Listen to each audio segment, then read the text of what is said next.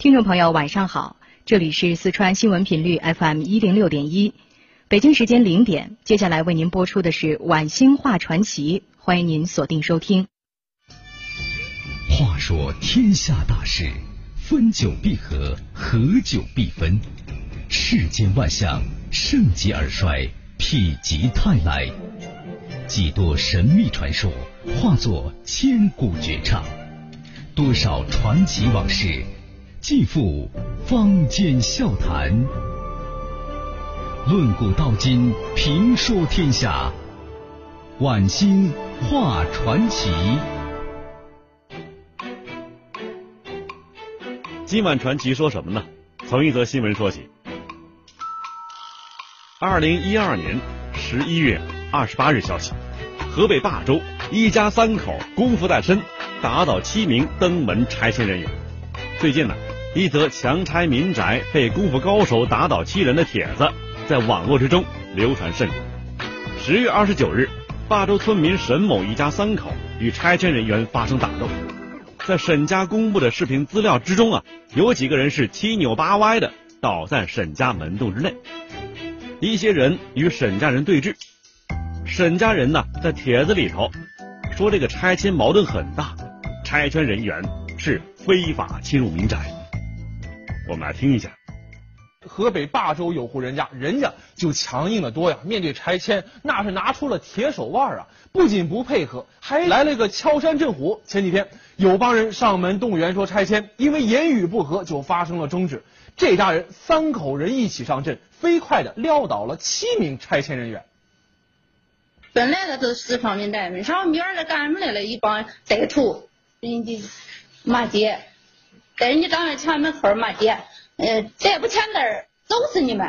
他们都都那样骂街，这进来这可不揍人来了呗？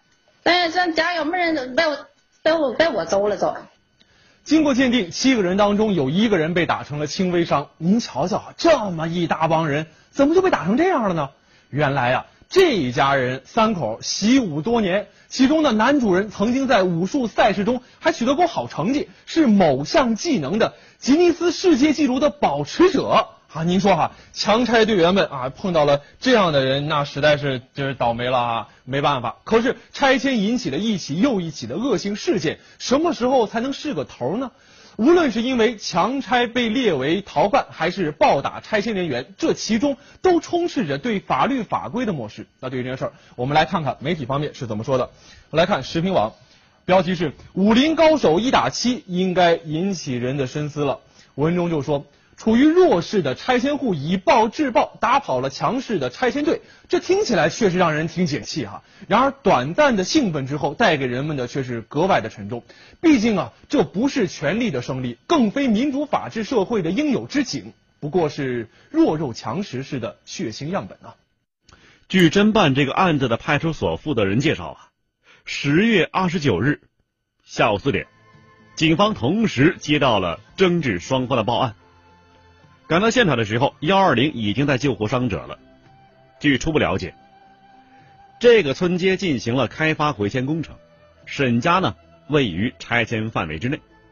上门的是做拆迁劝导工作的人员。事发的时候，动拆人员一组三人入户，沈某夫妇与儿子在家，在交涉之中，双方发生争执辱骂。沈家人呢，于是持棍将三名动拆人员打倒。其他组的这个动拆人员呢是闻讯赶到，矛盾继续升温，又有四个人被打倒了。后经过鉴定，伤者之中啊，一个人造成轻伤，一个人是轻微伤，其余人呢不太严重，未做鉴定。警方啊为双方做了笔录之后，便联系不上沈家人了。对于打斗起因，双方是各执一词。那么当时呢没有第三方在场，加上其他证据正在收集之中。是斗殴伤人还是非法侵宅？这个案子呢定性尚未作出。警方表示啊，双方有矛盾纠纷，应该呢依法调处，不应该有过激行为，否则不但不利于问题解决，还会触犯法律。有关这个消息啊，网民们倒是一边倒的支持咱们这三位民间高手。可能和我们这个同情弱者的恻隐之心有关系吧。那么今天呢，咱不评论这则新闻，因为咱们的传奇呀，不是新闻类型的节目，只是通过这个消息告诉大家，真正的高手在民间。所以本期的传奇故事题目就叫《民间的武林高手》。好，一起来听。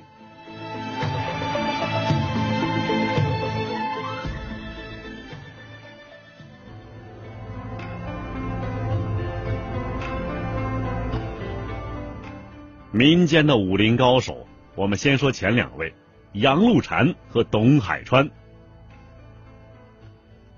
清朝光绪年间，直隶广平府永年县冒出一个武林奇人，名叫杨露禅。他不但资质根骨甚佳，而且勤于习练，谦虚谨慎，善于吸取，多加长处。杨露禅是三下陈家沟。拜在陈氏太极传人陈长兴的门下，共学了十八年。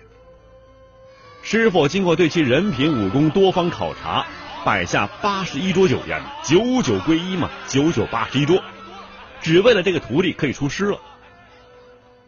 为一个徒弟啊，如此举动之大，可以说是太极拳自张三丰创始以来没有的事情。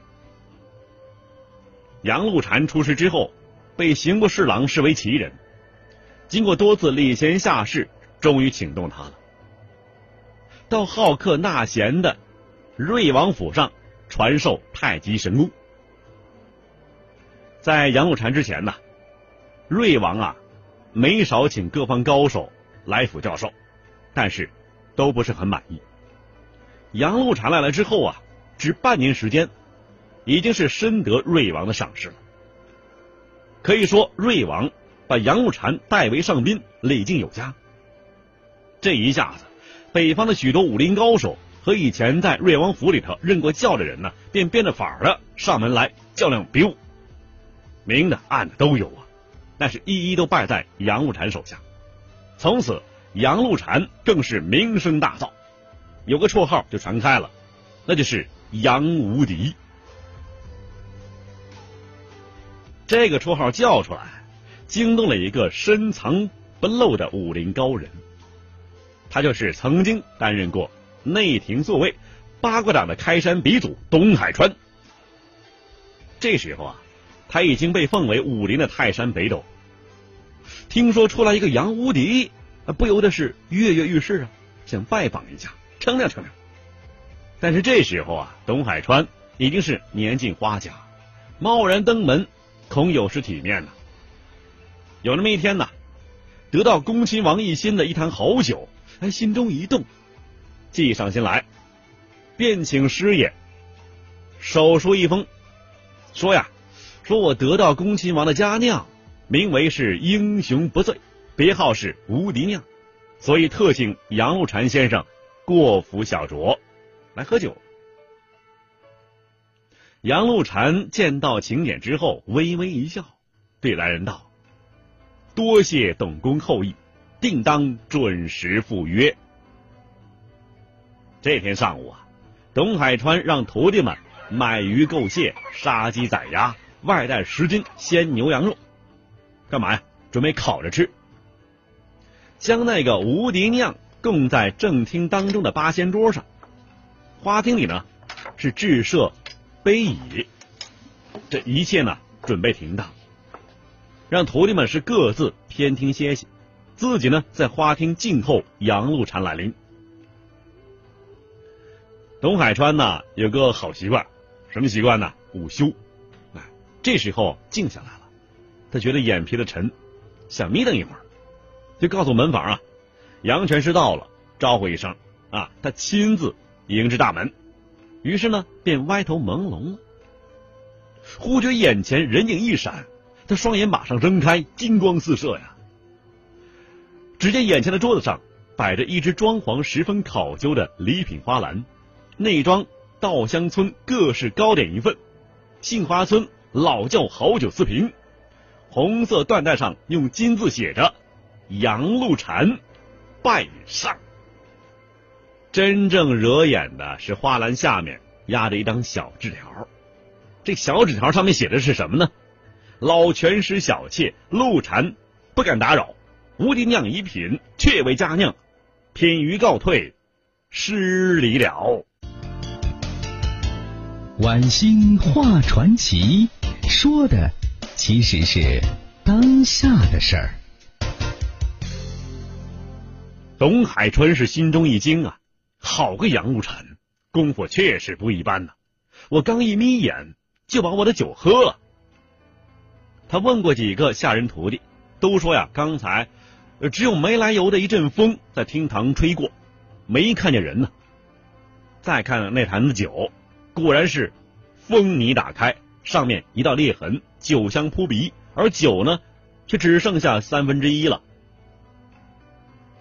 董海川赞道：“杨露禅真乃高手。”心中却想啊，你杨露禅未免太不够意思了，来我府上都不肯以礼相见，留下轻功招式，看起来啊，我要有个对应，原礼奉还才是。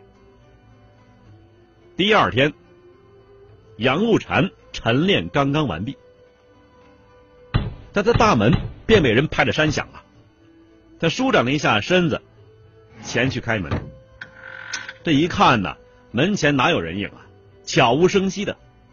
杨露禅觉得被人戏弄了，扬手向门前的大树上一看，一个黑影一闪而过。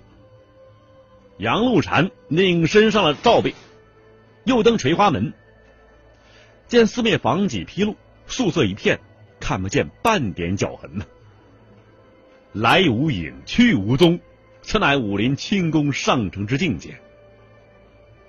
他飘身下房，关门进院，走到大厅里，见迎面摆放笔墨纸砚的长条案子上，稳稳当当的放着一个礼品花篮，正是自己昨天送董海川的那个。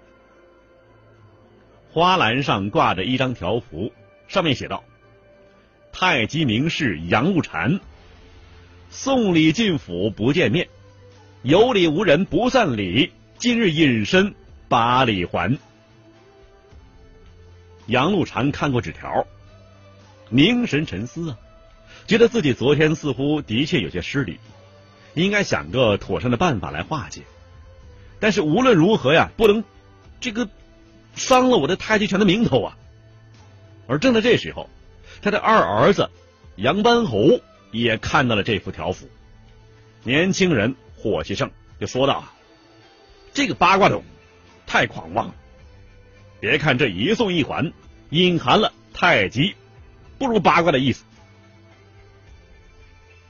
杨露禅点点头啊：“是啊，咱们送，人家拒收，送了回来，又踪迹全无。而我昨天去的时候啊，他正在午休。”我是恼他明明约我，又沉睡不起，才来一个喝酒留兰的送礼。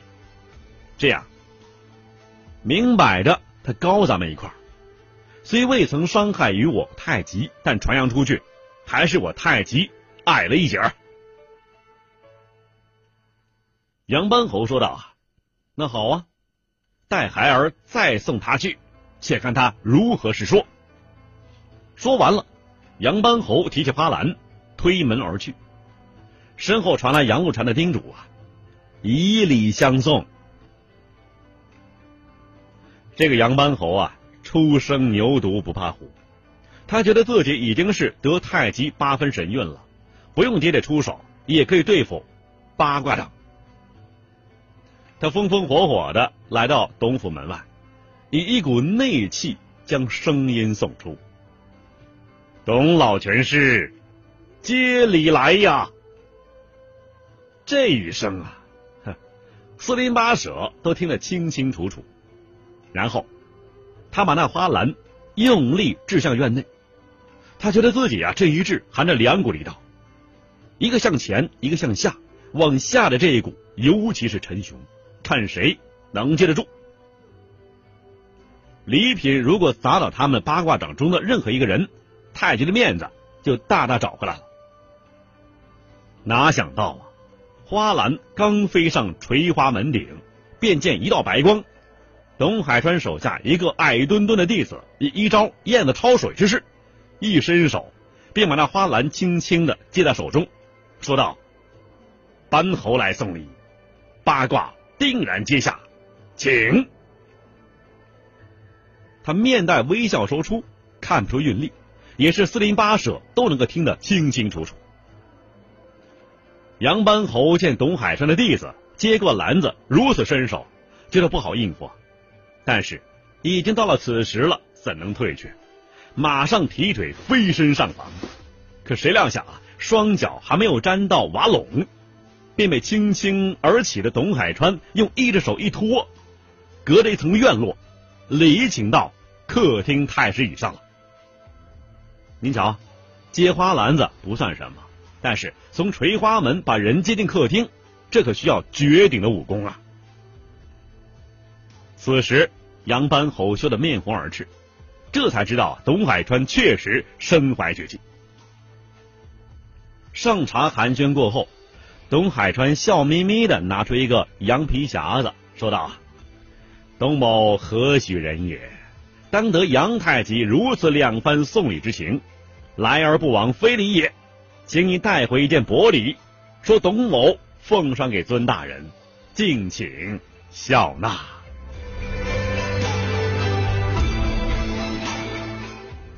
杨班侯这时候是无话可说了，双手接过行礼过后，打道回府，进了家门，把那个羊皮匣子递给父亲。杨露禅打开一看，您猜是什么？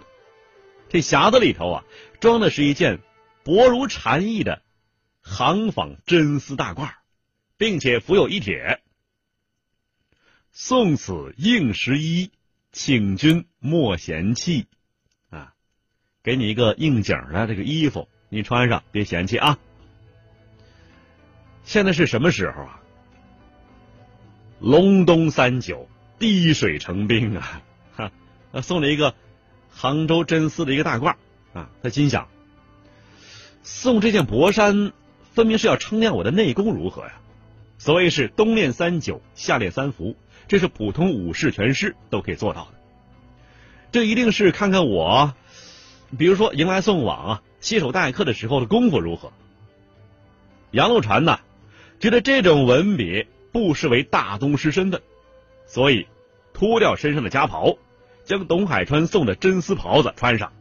不论是待人接客，还是外出办事，他都穿着这件真丝袍。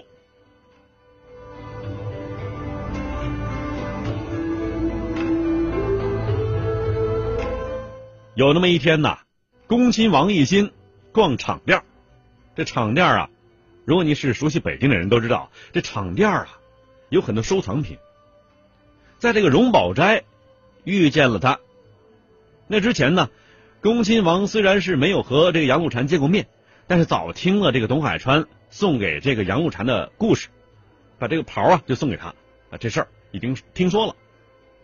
荣宝斋里面呢都是值钱的文物和文房四宝，那么当时为了防止火灾啊，这个荣宝斋之内是不能生火的，伙计们冻得瑟瑟发抖。即使这样，你还得。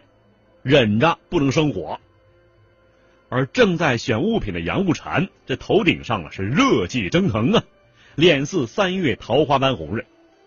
离他近了，犹如挨进一个大火盆一样。恭亲王是啧啧称叹呐，说道：“这武者一道，虽不能抗住洋枪大炮，但如国人人人得此而强筋健体，也确实是一件大好的事情啊。”那么正在这时候，也巧了啊，有南方的宣纸厂前来送货，送宣纸的满满一大车呀。这纸这东西啊，特别的重，非常沉。这次送的又是上好的玉板宣，伙计们找了一些这个废纸铺在这个大车的底下啊，然后呢晃着膀子往下卸，多少啊？十顶，十顶一捆的纸。尽管下头铺了废纸。伙计们呢是七扭八歪的，一掀一拱再一摔，啊，外面的总要坏好几层，而且卸货的时间呢也不能长了呀。场店啊，这路非常的窄，人又多，你时间一长，挡了别人家的生意，好说不好听啊。但是没办法，你只能这样卸。杨露禅见此说道：“这坏了的纸张太可惜了，你们看，咱们想个巧法卸货，可不可以呢？”众人见他穿着呀，就是知道是个奇人，所以都听他指挥。杨露禅运用四两拨千斤的办法，伙计们呢，应该哪里用力，哪里稍微的一下手就可以了。自己也伸手动了两下子，这一车宣纸卸了下来。伙计们没有累着，纸一张也没坏。旁边看着的恭亲王啊，是一阵又一阵的称赞呐。这事儿没有人不受大拇哥的。学以致用，扶危济困，事虽小，可见人的品格。君子不以小善而不为啊，这也是正是侠者风范。所以，不但武林之中，就是官府民众也得知了杨露禅的武功侠名。杨露禅心想：哈，如果不是董海川这真丝衫儿还不能够如此侠名呢。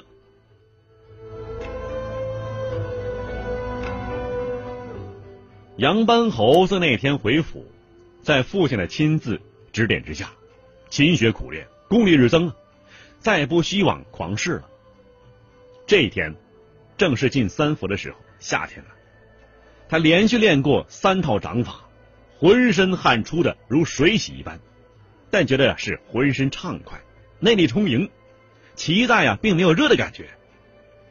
他忽然想起一件事情来，见父亲没有在家。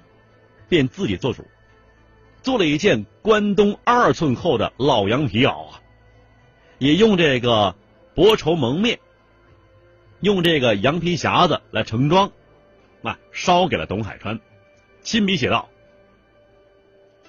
隆冬送衣人情重，三下环球意更浓，想见庐山真面目，冷暖相宜各不同。”羊皮匣子送到董海川的手里，他以为是杨露禅送的呢，用鼻子哼了一声，当场就穿上了这件裘皮袄，在送礼来的两个徒弟面前呢，伸展了四肢，忽然风声飒着，在毒日头下使起了八卦掌啊！杨露禅的两个徒弟只见人影无数，手掌千重，觉得是热风扑面，其热难当。却没有法看出这个施展的人他的身影以及这个掌法。这两个人呢是强忍着没有叫出声来。正稚闷难耐的时候，董海川是突然收掌了，马上变得是一片清凉。两个徒弟觉得呀是特别舒心，特别畅快。见董海川没有出一滴汗，神色不变，却捏着一个小酒壶，将那北京二锅头正向嘴里灌呢。心中啊，是无比佩服啊！看古今中外，说喜怒哀乐，讲悲欢离合，道世间百态，晚星画传奇。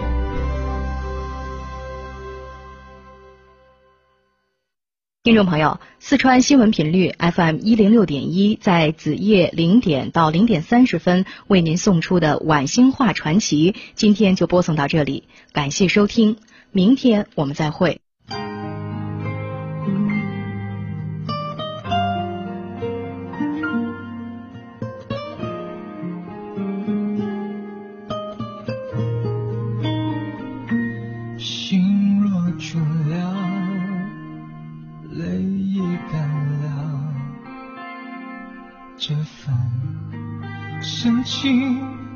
生难了，曾经拥有，天荒地老，已不见你。